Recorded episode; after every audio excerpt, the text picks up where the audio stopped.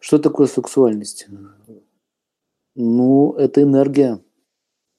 Это энергия, это не, это не внешний вид, это не э, прическа, это не какие-либо там еще, знаете,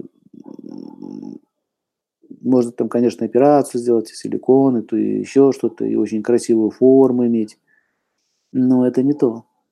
Сексуальность – это шакти, это психическая сила определенная. Если, если он вообще женщина вот в этих в Арабских Эмиратах мы давно были, вообще так вот закрыта вся. От нее вот эта сила идет. Эта сила, она идет из человека. Вот эта сила ее называют сексуальностью. А вообще на санскрите это называется кама-шакти. Это слово сексуальность на санскрите звучит кама-шакти. Шакти означает сила.